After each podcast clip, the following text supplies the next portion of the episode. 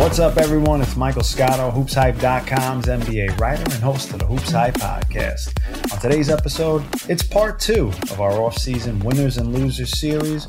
Our Hoops Hype salary cap expert and my co-host Yossi Gozlan joins me, and we're going to break down the off-season winners on this podcast, including the Knicks, the Wizards, Heat, Bulls, and more teams as well. I'm going to share some news from sources around the league. I'll sprinkle in some thoughts from NBA execs and scouts here and there. And Yossi and I will tell you why these teams are positioned to improve looking ahead towards uh, next season. And, and Yossi, I think the first team to start off with, I would go with the New York Knicks right now, in no particular order, just in terms of who improved. But, um, you know, the Knicks they're trying to light up MSG like Times Square on New Year's Eve again. And I think they improved this offseason. I, I like getting Evan Fournier, I think was an upgrade over Reggie Bullock. And they, they were able to bring back guys too, and Derrick Rose and Alec Burks. Obviously, you've also got the addition of uh, Kemba Walker in the backcourt to share time with, with Derrick Rose. Um, you know, in, in bringing Nerlens back, uh, I'm, I was told Nerlens Noel wasn't promised the starting center spot, but he'll certainly have a chance to compete for it, and he'll definitely play meaningful minutes in New York's rotation. And you know, with Kemba Walker and Derrick Rose, should be a nice point guard tandem. I, I would expect Walker to start with Rose coming off the bench as a contender for the league six man of the year award, like he did last year. And um, you know, RJ Barrett is a guy who, in our rankings and our hoops hype shooting guard rankings came in in the top 10 and i think he's going to take another step forward in his development uh, looking ahead this season. So i mean yossi when you look at the knicks and, and their off season uh, what were your initial impressions? Well they did certainly improve but it's weird because they certainly did get better but a lot of the other teams in that tier also got better so, you know, you got the Nets, Bucks, Sixers, Hawks, Heat. I think those teams are locks. And then after that, you got the Knicks, Celtics, Pacers, Bulls. One of those teams, my one of these nine teams aren't going to make the playoffs, which is pretty insane. So I'll be interested. It'll be interesting to see if the Knicks, while I think they did improve the team, so did the rest of the East. Can't say they're a lock to make the playoffs yet, but I feel pretty good about them. Um, you mentioned the how Nerlens wow you don't might not have, but you don't think they're a lock to make the playoffs. That's interesting to me. I well between yeah between New York, Boston, Indiana, Chicago, like if you you know I don't want to get on a tangent there, but these are the teams that the Knicks are going to be fighting with. One of those teams can't make the playoffs. Like they'll be in the play-in, but one of those teams are not going to be able to make it. And I think they're all pretty similarly positioned right now. Interesting. Um, now, what? I mean, I guess for me, it was just like they had guys that they, they brought back the core of the team more or less, and some of their younger guys should get better. I, I, I think they can take another step. I don't know if they're a four or five seed in the East like they were last year. Uh, it was a weird season, certainly, but I mean, I I'll say this: I think if the Knicks didn't make the playoffs this year, I think that that would be a disappointment for them and and and, and around the league. I mean, between that group, I would say I feel best about the Knicks, uh, but uh, it'll be close. It'll be interesting to see exactly what happens. Obviously, there's gonna there could be things out of their control, but I like their coaching. I think they have the depth. So, you, and uh, you did men. I, I, like how you mentioned how Nerlens he's gonna have a chance to start. It's interesting how with Thibs it doesn't really matter if you start. Like you got Nerlens, Mitchell Robinson, Taj Gibson. I, you know, they can all start on a certain given night. Kemba and Rose, that's another tandem right there. Like I would imagine Kemba's going to start, but I don't really think it matters too much who starts there. In the end, Thibs is going to do his thing. Um, now, I mean, as far as their off season, they're definitely winners. Wasn't a perfect off season, but they actually did a lot better than I thought they would. A lot of it comes largely from the surprising Kemba buyout and the subsequent si- signing I thought that was the most surprising, shocking move the entire offseason. I did not see that coming. Did not think OKC would do something like that. Uh, they've been stashing these veterans and then trading them later. So maybe they miscalculated his market. Maybe they they and the severity of his knee issues. So two years, 18 mil for Kemba, that's an absolute steal. Uh, and as long as he's active, that's that's he's already going to hit value right there. And the other signings, they brought back all their core guys: Nerlens, Burks, Rose.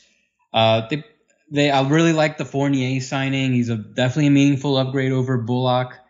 When the all those deals got announced, they all seemed a bit rich, but then as the details came out, there's team options on the end, and there's some incentives to make the the salaries not as high as as reported. So I like the deals, and the Knicks they structured all these contracts in a way to potentially reset things in 2023. They can decline all these players' team options. So they if they want to change direction, then they could do that then. But in the meantime, most likely any significant change will probably come through a trade, especially after the Randle extension. I'm sure Bear will get an extension next off season. Um, so I think there'll be a. Pr- I would just say from here on forward, just like with most teams in the league, any the Knicks should be pretty active in the trade market later. Yeah, and I mean another team in the East that I think we can say upgraded uh, was the Washington Wizards. Now they're a team that's looking to solidify themselves as a playoff team, and you know, Spencer Dinwiddie certainly thinks that uh, they can be that type of a playoff team, and he was excited uh, to pair with Brad Beal, and he's really uh, excited about Rui Hachimura's future. I mean, uh, I, I, I reported some of that stuff on HoopsHype previously um, earlier in the offseason, but I think Spencer, you know, uh, keep this one under your hat, folks, but I think Spencer Dinwiddie is going to be trying to, at least in his mind, try to go for like an all star spot this year. Um, you know, Spencer felt like when Kyrie was out and he was starting that he should have been in the mix for an all star berth um, at that time. And now uh, he's going to get the keys to the offense in Washington alongside Bradley Beal. I'm excited to see uh, what he can do. And I think also for Washington, the, the trade for Russell, the, the trade of Russell Westbrook and getting Kyle Kuzma, Montrezl Harrell, KCP. Uh, folks, I, I, don't think this is some form of hocus pocus for the Wizards. You know, I, I think they've actually got some uh, uh, a real chance to be a playoff team on paper when you look at them. And I and I know Yossi touched on earlier in the in the pod that other teams, you know, like Boston, Chicago, Indiana, you know, the, the is going to be competitive this year. But um, you know, the I'll say this: Washington needs to be a playoff team because um, you know now when you talk to executives around the league, all eyes are centered on Bradley Beal, Damian Lillard, and Zach LaVine as the guys that rival executives are keeping tabs on as the next potential star who could be moved. So, you know, Washington on paper, I think they upgraded, and the proof is going to be in the pudding soon. But uh, I think they're going to need to. You know, on paper, they've done some things that you would think would position them to keep Bradley Beal, but time will tell.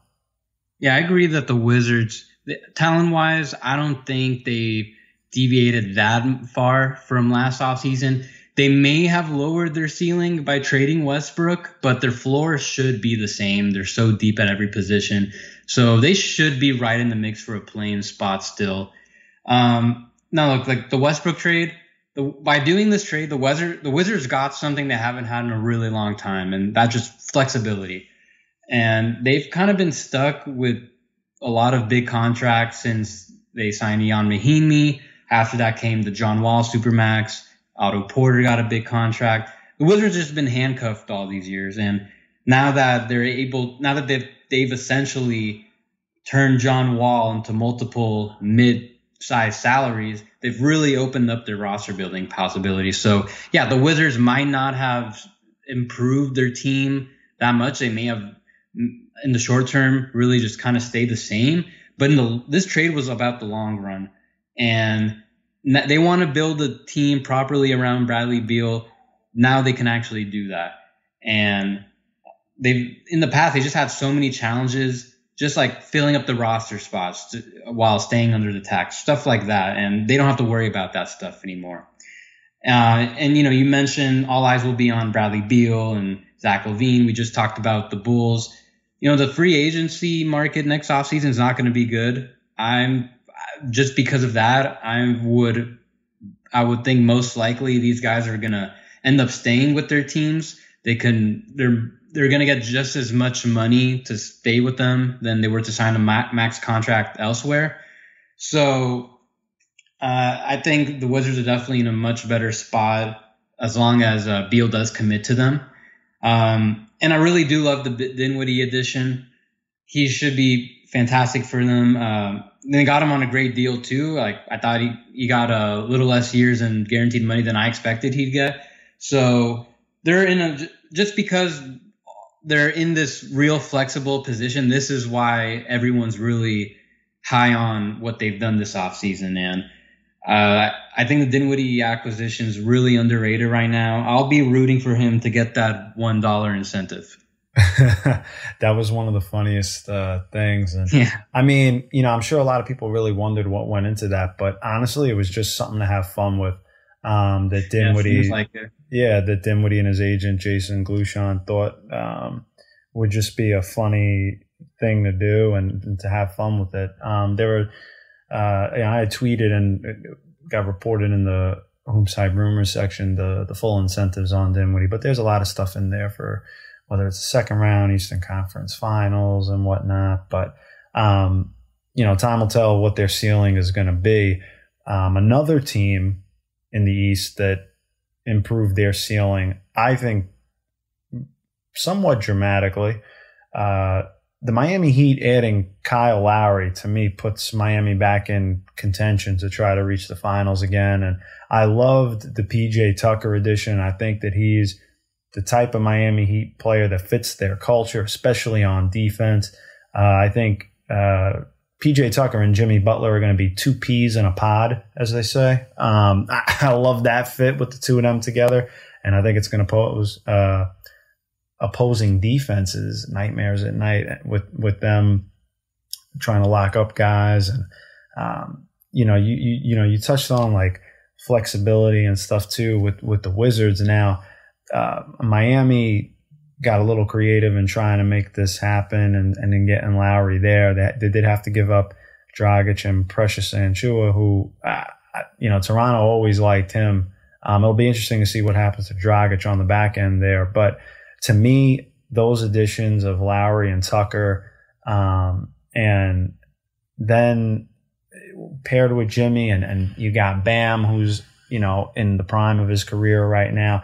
I just think they're going to be a contender in the East, and I I, I think um, you know I, I like it short term right now. I'm sure, knowing you as well as I do, I'm, I'm I can't wait to hear your thoughts on Jimmy Butler's contract extension. But right now for this season, I think Miami really took a step forward. Yeah, and you mentioned that Miami got a little creative. They certainly did as far as enabling to get Lowry and PJ Tucker. Definitely seems like they did their free agency ahead of free agency. They uh, the decision to exercise Dragic when they did, and then Woj reporting that he and Achiuwa would be in the package spelled some sort of tampering, but nonetheless, the sign and trade was great maneuvering for them because they were set to generate 27 million in cap space and they could have offered that to Lowry outright, and he ended up getting that salary basically. But by keeping Dragic and uh, including him in a sign and trade, they include they lose Precious, but uh, the sign and trade allows them to keep their full MLE, and they use most of it to sign PJ Tucker.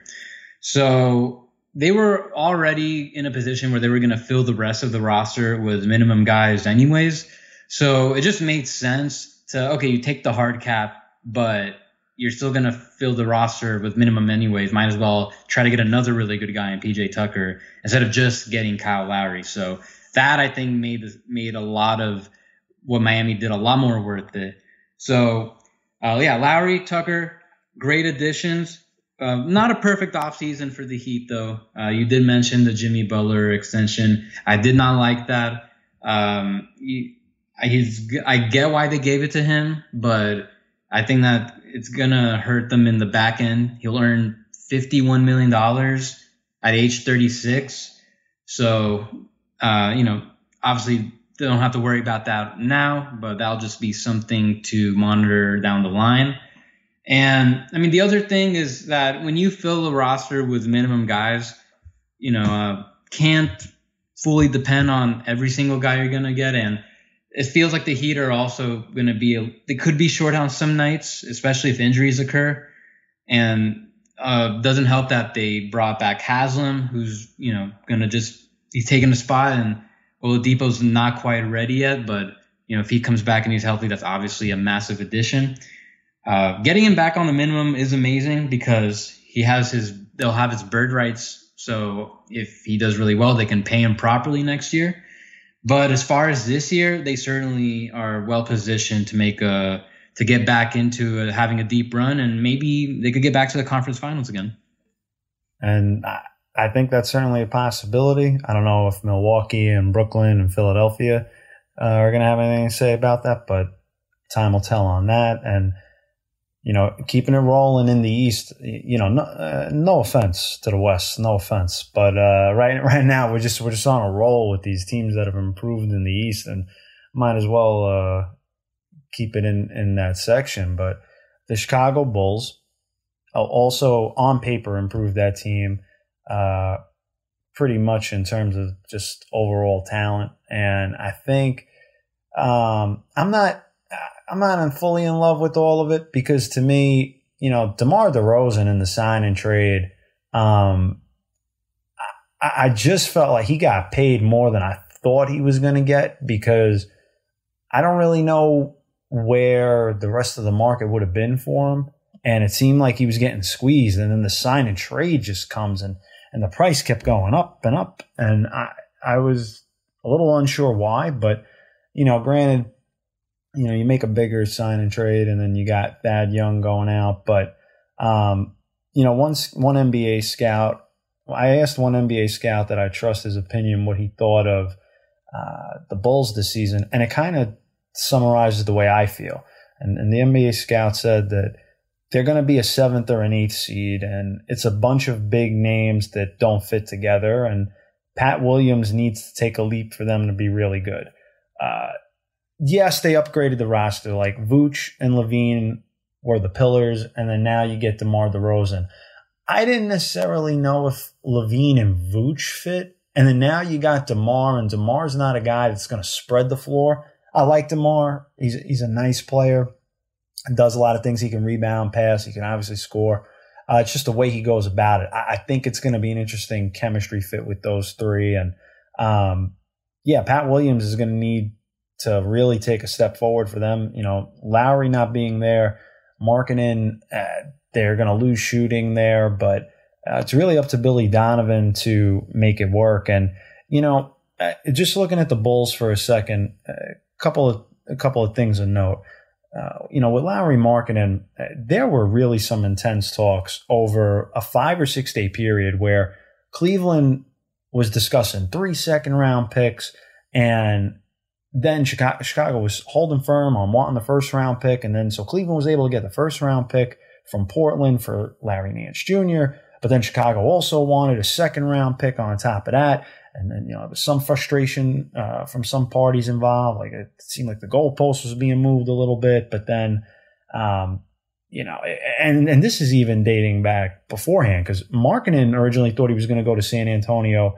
on a three year deal as part of the DeMar DeRozan um, sign and trade. So you know. Uh, Lauri made it clear in in that report with the the Finland reporter. Forgive me, I forget his name, but um, you know that in, in that report, and then he also had a conversation with Arturas privately where he expressed that he didn't want to be back. And now that that got done, um, to get that first round pick back for him, ultimately, uh, you know, Arturas got what he wanted.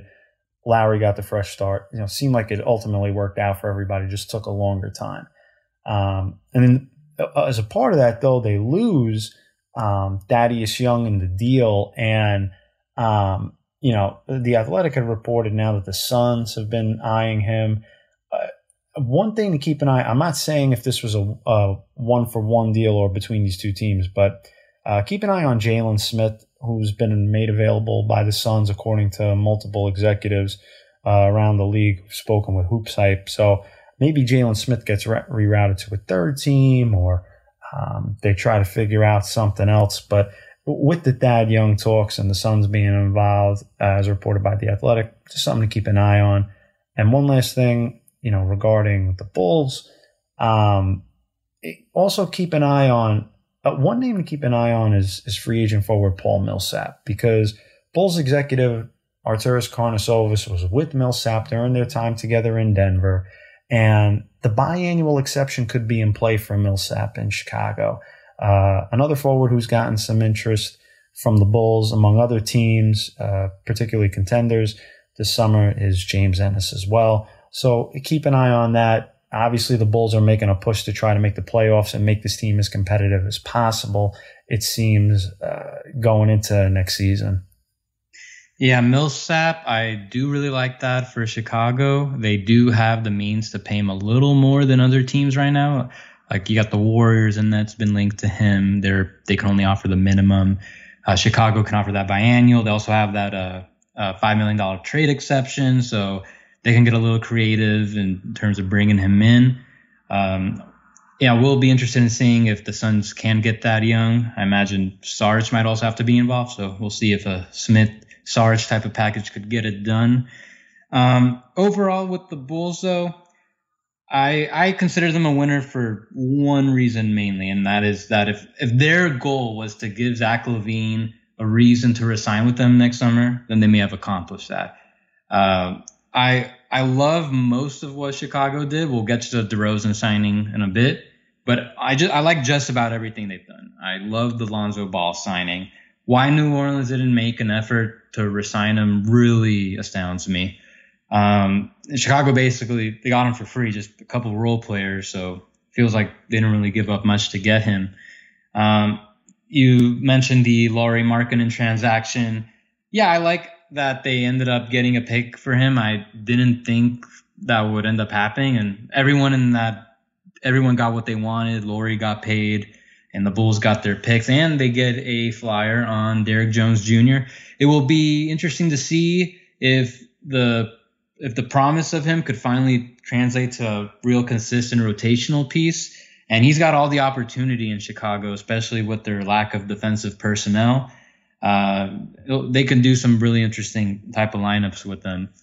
Um, Caruso on the MLE, that's very good value. I thought he might get the whole thing, but that's that's definitely good value. And I think the last year is not fully guaranteed.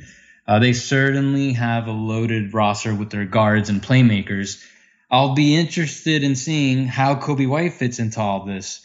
You know, um, he's he can he's he's shown that he can score like really proficiently, but he's been pretty inconsistent over the past two years. But maybe he is like a glorified six man, and I think that's fine. And he'll definitely have the opportunity to feast on opposing benches. So I think you know no one's really talked about Coby White. I think this could actually be a great opportunity for him. Um, now, so overall, their offensive ceiling is it's super high right now.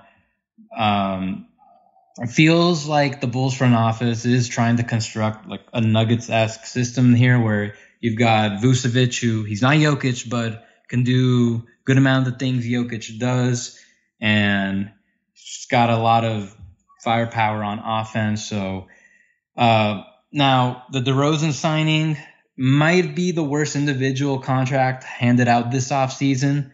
Uh, three years, 85 mil. Uh, you're asking, you know, who are they, why they give that to him? Who are they bidding against? It seems like, I guess the only team they were bidding against was San Antonio because I always felt that DeRozan was going to come back on like a one year deal for around the same amount he's making right now. So maybe that's what Chicago was uh, competing against. I don't know.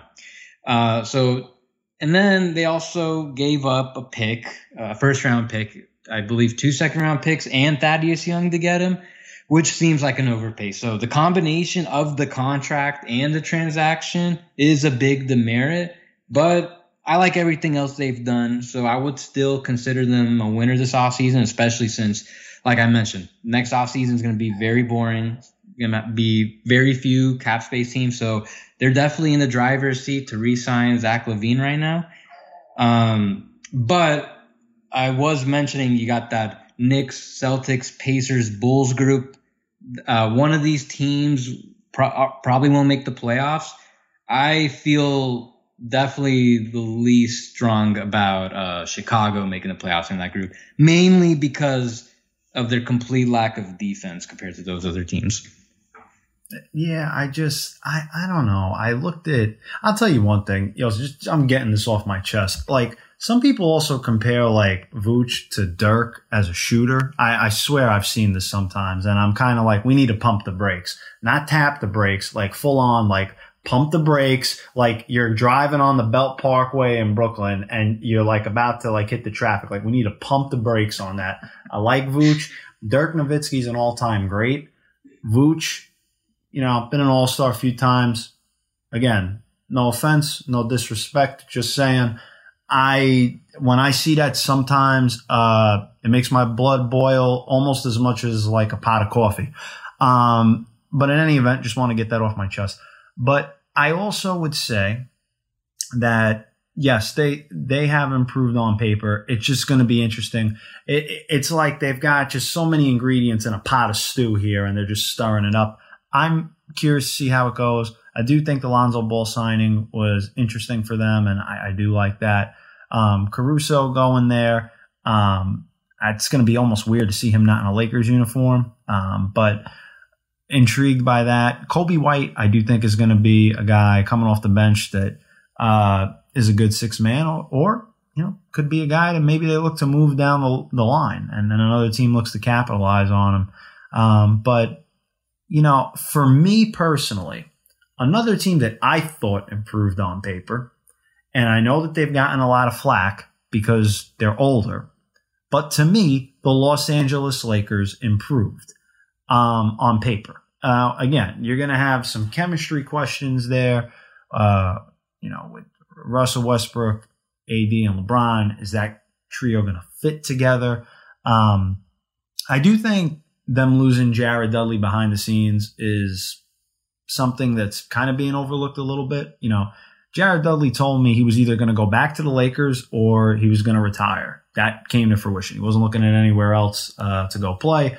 And certainly wish him the best going to the Dallas Mavericks with Jay Kidd, uh, Greg St. Jean, and, and the, you know, essentially like his Lakers family just relocated to Dallas a little bit. I think Coach Jared Dudley's going to be awesome and a, a fun assistant. But um, you know, behind the scenes, you know, Rajon Rondo joked today that uh, he was the oldest guy on his last team, and now he feels like he's in the bottom five in terms, uh, and he's one of the younger guys, and and I got a kick out of that. But um, you know, the, and even the guys that are being linked there, like so, DeAndre Jordan's been linked there. Uh, I think that was on ESPN or in a podcast, and um, you know, so I, I was texting with an Eastern Conference executive about it, and the executive texted me, I hope the Nets buy him out so he can join the Lakers AARP squad. Better yet, the LAARP. I've never seen I've never seen a roster like this, and I got such a kick out of that because I, I, I and you know Rajon Rondo talked about it too that they are just all the naysayers about them being older, but they do have experience. Um, you know, it's it's going to be interesting to see. I just think like Showtime Lakers with Russell Westbrook, that's back. Um, you know, I know right now Kevin Love hasn't been talked about in a buyout, but if he did, it wouldn't shock me if down the line Kevin Love was talked about with the Lakers because he and Russell Westbrook played together at UCLA. Um, I do think the Lakers and the Nets, the Brooklyn Nets, are a buyout market destination for veterans coming up this season because they're going to be two of the main title contenders, uh, and maybe a handful of select other teams depending on the role um, that they can offer. But I like it. I because to me it's like at the end of the day, you put the stars on the floor, you roll the ball out, and they figure it out. Um, you know, they also like made, and I know like Russell Westbrook's the main thing, but like the bench, you're gonna have Kendrick Nunn, you're gonna have Talen Horton Tucker. Uh, I mean the rotation rather. You're gonna have Talen Horton Tucker, you're gonna have Kendrick Nunn, uh, Kent Bazemore's there as well. Um, you know, I I just think like it's incredible to me that they got a lot of these guys, um, some of these veteran guys on on minimum deals. Not not referring to Talen Horton Tucker and Kendrick Nunn, who got more obviously, but um, you know, it just shows you that when you're a popular destination, people are going to go there. The money's not going to matter. Um, so to me, I like the Lakers. Um, I know you being out there in LA. I'm, I'm kind of curious your take if you agree with me or not on this because I'm I'm here for it. Yeah, I'm gonna I'm gonna push back a little bit, Mike. Um, I I can't. Are you gonna, are you gonna push back or are you gonna shove? Huh? Are you gonna push back or are you gonna shove? I'm gonna push back. My I, I, I don't want you to mistake it me. for a shove, but I might have to use my elbow a little bit. But it's it's a gentle pushback. uh, so uh, I can't say yet if they're winners or losers. I, I can't really decide yet. Uh, they certainly are winners in terms of you know off-season headlines, but I mean, as far as what's going to happen, I'm just I need to wait and see. Um, with the Dudley stuff, I mean, that's I I'm I was kind of like last season when they brought him back. I thought that was a little weird because I it made sense to bring in bring him in in like some other capacity, and they brought him to fill one of the roster spots. And I mean, in the grand scheme of things, it wasn't going to change their outcome last year, but now they did have an opportunity to bring him back as an assistant, and they didn't. And I'm pretty sure the Lakers still have some assistant spots to fill. So I don't know what happened there. Um, now, like the big thing is the Westbrook trade. Um, look, it's it's still a pretty big risk right now, and if it doesn't work, I don't think anyone's really thought about like what would happen if it doesn't work. Because if it doesn't work, it's it's a disaster because for what it means for the rest of the roster, you can't really do anything else. You traded three uh, very tradable salaries consolidated in the Westbrook. So you'd have him for another year if things don't work out. Uh, I don't. There's really not. There's not really another thing you could do after that. Um, you know, he's he's still one of the worst volume three point shooters. Can't hasn't really proven he could do much off the ball. Um, so, you know, yeah, he's extremely talented, but I I, I just you know I'm gonna wait and see. I just need to see how he fits. But at the same time, it might take a really like it might take for me until the playoffs to to to be sold because I'm expecting the Lakers to have a really strong regular season because uh, Westbrook's built for that. Uh, time and time again, he's helped teams. Uh, uh, he's raised teams' floors during the regular season. So just until the playoff starts, I'm going to be skeptical as far as the fit. Um, I mean, in, in the minimum signings, like I get the the value in getting all these specific guys on minimum contracts, but um, but per, like personally, I'm not a big fan of having like filling up a roster that heavily on stars and then just minimum contracts the rest of the way. Um, the one guy I think you can say was an absolute steal and is gonna uh, can close and play 25 minutes a game is Kent Bazemore based on what he did last year. Uh, every other guy, like I I get why they're great as minimum signings, but like just if you're looking for nine or tenth men, Monk certainly has a lot of the most upside out of that group.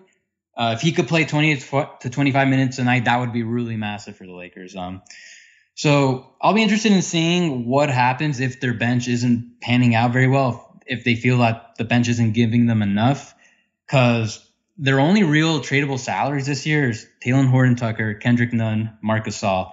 We'll see if Marc Gasol even is on the roster by then. Um, I wouldn't be shocked if maybe mid-season they combine these guys in a trade for another good starter, maybe throw in a pick to get it done. And then, uh, you know, the Lakers, being the Lakers, like you mentioned, they're always going to be an attractive destination for for players that get bought out. I'm sure they'll be active during the trade after the trade line for some bought out players. So you know, if you can replace some of those roster spots that way. Uh, so look, all I'm saying is that I'm a lot of people are locking in the Lakers for the finals. I'm not totally there yet. I think they're definitely a slight favorite over everyone else right now, especially given some of the injuries to uh, the Clippers and Denver. Um, and you know, uh, and with but with that said, honestly, like none of my objections may even matter because if LeBron is still the goat and AD is healthy, that's that could be enough. Like I thought the 2020 roster was terrible, and they still won. So, uh, you know, I've got my objections, but as long as those two are doing their thing, it could be enough. You know, you mentioned too a little bit about Gasol. Um, you know, like DeAndre Jordan was linked there, as I touched on a little bit, and you know, it's interesting because with DeAndre Jordan, um, multiple executives have told HoopsHype that the Nets have offered DeAndre Jordan and a future first round pick swap um, and trade talks, and then you see the report um, from the Athletic about him being in potential buyout discussions. Um, it'll be interesting to see what happens with him and kind of swings us uh, into a nice transition for some teams that kind of kept some guys that uh, just by keeping them, like they've they've done well, and the Nets were able to do that and get the extension with Kevin Durant. But um, before we get to that, just you know, in some other news regarding the Nets, um, it, it, seems the team could have some interest in former lottery pick Stanley Johnson. Um, he's been around team members and staff out in Southern California uh, and he's working out with those guys. Uh, HoopsHype has learned. So, uh, you know, again, as teams look to fill in the back end of the rosters, just some some news and notes from around the league. But uh, you know, getting Kevin Durant locked up, I think, cannot be understated. Um, you've got a guy who came back from injury and looked phenomenal, as efficient as we've ever seen the guy. Kyrie Irving, a 50, 40, 90 guy. Uh, you know, they're going to try to get him locked up. James Harden, if that guy doesn't get hurt, uh, you know, again, all due respect to Milwaukee, I think uh, the Nets are in the finals. I think Mike Budenholzer would be looking for a new job, and Rick Carlisle could have ended up there. Uh, but folks, you know, life uh, is not a game of what if. It's about what is and what is not, and ultimately that didn't happen. But uh, even like some of the younger guys they got, like Cam Thomas is a bucket. Um, you know, I think that it's going to be interesting to see. And by the way, spoke to Cam Thomas before uh, before the draft. So if you want to learn more about him, uh, he's on a HoopsHype podcast episode with me. We did a one on one chat there. Be sure to check that out. Um, but you know, getting Patty Mills and, and, and bringing back Blake Griffin. Um, it's going to be interesting to see. I felt losing Jeff Green was a little tough because um, he was so good for them last year. Um, but you know, I, I think if get just getting Kevin Durant already to extend is huge. They get the rest of the big three, um, that's just a grand slam for Sean Marks and the Brooklyn Nets. Yeah, Brooklyn, the biggest thing for them, locking up their big three. They already locked up KD. I'm if I had to bet, I think there's a very strong chance that they end up uh, locking up Kyrie and Harden as well. Uh, one tran- one thing I, I one very small transaction that I really liked about Brooklyn is the Jevon Carter trade. They got a first round pick alongside him in Day'Ron Sharpe with uh, for Landry Shamet. Um, Jevon Carter, he I remember he played really well in the bubble for Phoenix, and then they brought him back, and but then Cam Payne just was just too good. And I mean, Javon had a bit of a down year last year, but he secretly maybe he's better than Landry Shamet. I don't know. We'll we'll see. Uh, so and they brought in Patty Mills. I thought that was the best MLE signing of the offseason. and he's going to be massive for them. They now have two very high quality backup point guards in him and uh, Jevon Carter, uh, which they lacked last year. Once, uh, especially with Dinwiddie injured, they had to stagger Harden and Irving completely, pretty much. Uh, you mentioned losing Jeff Green. Yeah, that hurts. Uh, but they still got Griffin back on the minimum, who, you know, they do a lot of same things together. Uh, but it'll be interesting to see just how much they get from James Johnson to replace Green because with James Johnson, he's a guy where, like, you don't know what he's wherever he every stop he makes, you don't know what he's going to give you, but when he fits in and he's playing well, he can be really productive. So, uh, yeah, just the Jevon Carter signing, uh, trade, um, James Johnson, uh, two very low key moves. I I'm a little higher than on in, than most. And you know, another guy that re-signed in the offseason that I think made some waves, uh, and in a way, you could say it was a bit of a shock. It was a little bit of a longer term deal than people thought. And you can make a case that that team is a winner in the offseason as a result of that is the Los Angeles Clippers getting Kawhi Leonard to re-sign long term. Uh, I think a lot of people thought he would do, you know, one plus one and hit the market again, but getting a long term deal for him, uh, he almost, I mean, Yossi, you can speak to this much better than I can. This is your uh, wheelhouse, but didn't he kind of give up a little bit of money there, leave a little bit of money on the table by doing that?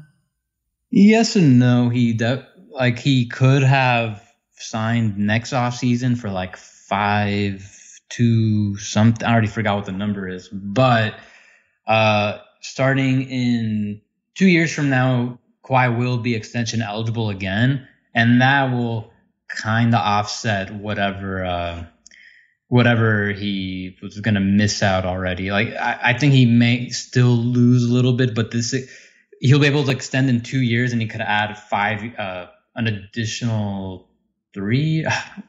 I don't know. I, I don't have the numbers in front of me right now or the years, but he'll be able to extend and make up a lot of that money back. Um, yeah, I mean, with the Clippers getting Kawhi back for at least three years, that's great. You don't have to worry about the threat of him potentially leaving or uh, him putting pressure on the organization. They could just focus on putting the best team around them, around him. Um, other than that, though, I really like how they invested, how much they invested in the draft. Uh, the Clippers, they are low on draft picks after the Paul George trade, and while they, you know, the guys that they got in this draft, they're not lottery picks, but they gotta, they they gotta get every take a chance on every guy they can get and every young player. You know, just got to get as many shots that uh, a young guys they can possibly get right now to try to make up for some of these lost picks. Uh, if one of these guys pan out, that's that's great. Um, Winslow, very low risk addition. Uh, not crazy about the Bledsoe trade for them. They they saved a ton of money now, which I mean, money's not really an issue for the Clippers, but they also lost the best player in the deal, in my opinion, in Patrick Beverley. And now they have a little less tradable salary for a potential consolidation trade later.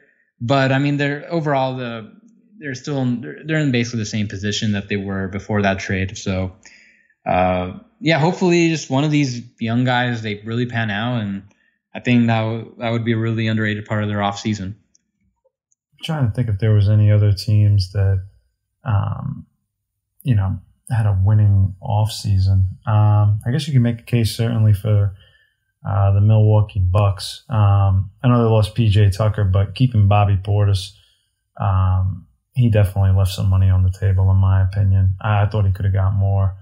Um, but hey, love Milwaukee, and um, you know he wanted to stay. So uh, I think they'll be in position to be a contender again. I know, I know privately you like some of the moves they had in the offseason. Yeah, with Milwaukee, it's it's funny because every offseason they'll like lose someone pretty important, but they somehow just they it doesn't matter. Like they somehow make it work regardless. Like when they lost Malcolm Brogdon, I mean, it, they ended up winning the championship still anyways. So, uh, you know, now they lost PJ Tucker which you know doesn't look good, uh, especially if he's still the same guy as he was during the finals. Uh, but uh, and, you know, it's really hard to replace a guy like him anyway. There's very few guys that are that have his skill set. But I do like a lot of the other things they did. I love that they got Grayson Allen. I I don't think I think they got him at a very reasonable price, and I like him a lot more than Bryn Forbes, who they also lost. Um, so now they have two really good options at shooting guard, him and DiVincenzo. Getting Bobby Porty, Bob, getting Bobby Portis back on his non-bird amount is huge because that allowed them to keep their MLE and they they were able to use that to bring back George Hill, who was very important for them two years ago. And uh, you know they're pretty. I would say they're fairly deep at guard. Um, might not have a good. They still don't. You know they didn't have a good rim protector last offseason. They still don't now. But I think like you might not love. You don't have to love the roster right now. But I'm. I just I'm done doubting them especially with Bud. Like he he just makes it work somehow. I I wasn't a fan of how of their bench how it came out last off season, especially after getting hard capped from um, uh, being hard capped and being limited after the Jrue Holiday trade. But it, worked in the end. It still worked. Yeah, they were a little lucky, but as far as the product, it still worked on the floor. You know what? Uh, oh man, I'm trying to remember this guy's name, but it's a Paisan in Brooklyn. Uh, Mario, this guy Mario, he says, doesn't matter, doesn't matter. They won. Doesn't matter. Mm-hmm. They won. Their luxury tax bill, all the, you know, it doesn't matter. You win a title, you hang it up. That's all that matters. So, um, I do think Milwaukee gave themselves uh, a good chance to compete again for a trip to the NBA Finals and to potentially win another one. Uh, Giannis is living his best life. God bless the kid. Happy to see it. Um, and you know, we touched Yossi, we touched on a lot of teams that improved, and I'm sure you can make a case uh, for some others. But for now, uh, that's pretty much our time on this episode on the HoopsHype podcast. A lot of teams improved. Excited to see uh, if it comes to fruition for them heading into the season, which you know what sneakily is coming up before you know it. And Yossi, on behalf of you, I want to thank everyone else for tuning in. And if you want to hear more episodes of the HoopsHype podcast with guest appearances from NBA players, coaches, executives, and media members, you can like and subscribe to it on Spotify, Apple Podcasts, and anywhere else you listen to podcasts. You can also keep up on my tweets on Twitter at Mike A. Scotto. Make sure you're following Yossi too uh, for his up to date salary cap knowledge uh, and tweets and in his header too. He's got the spending power for each team. I certainly go to the page and check it uh, pretty much every day. Anytime I'm talking with guys about rumors and stuff around the league. His handle is at Yossi Gozlan, Y O S S I G O Z L A N.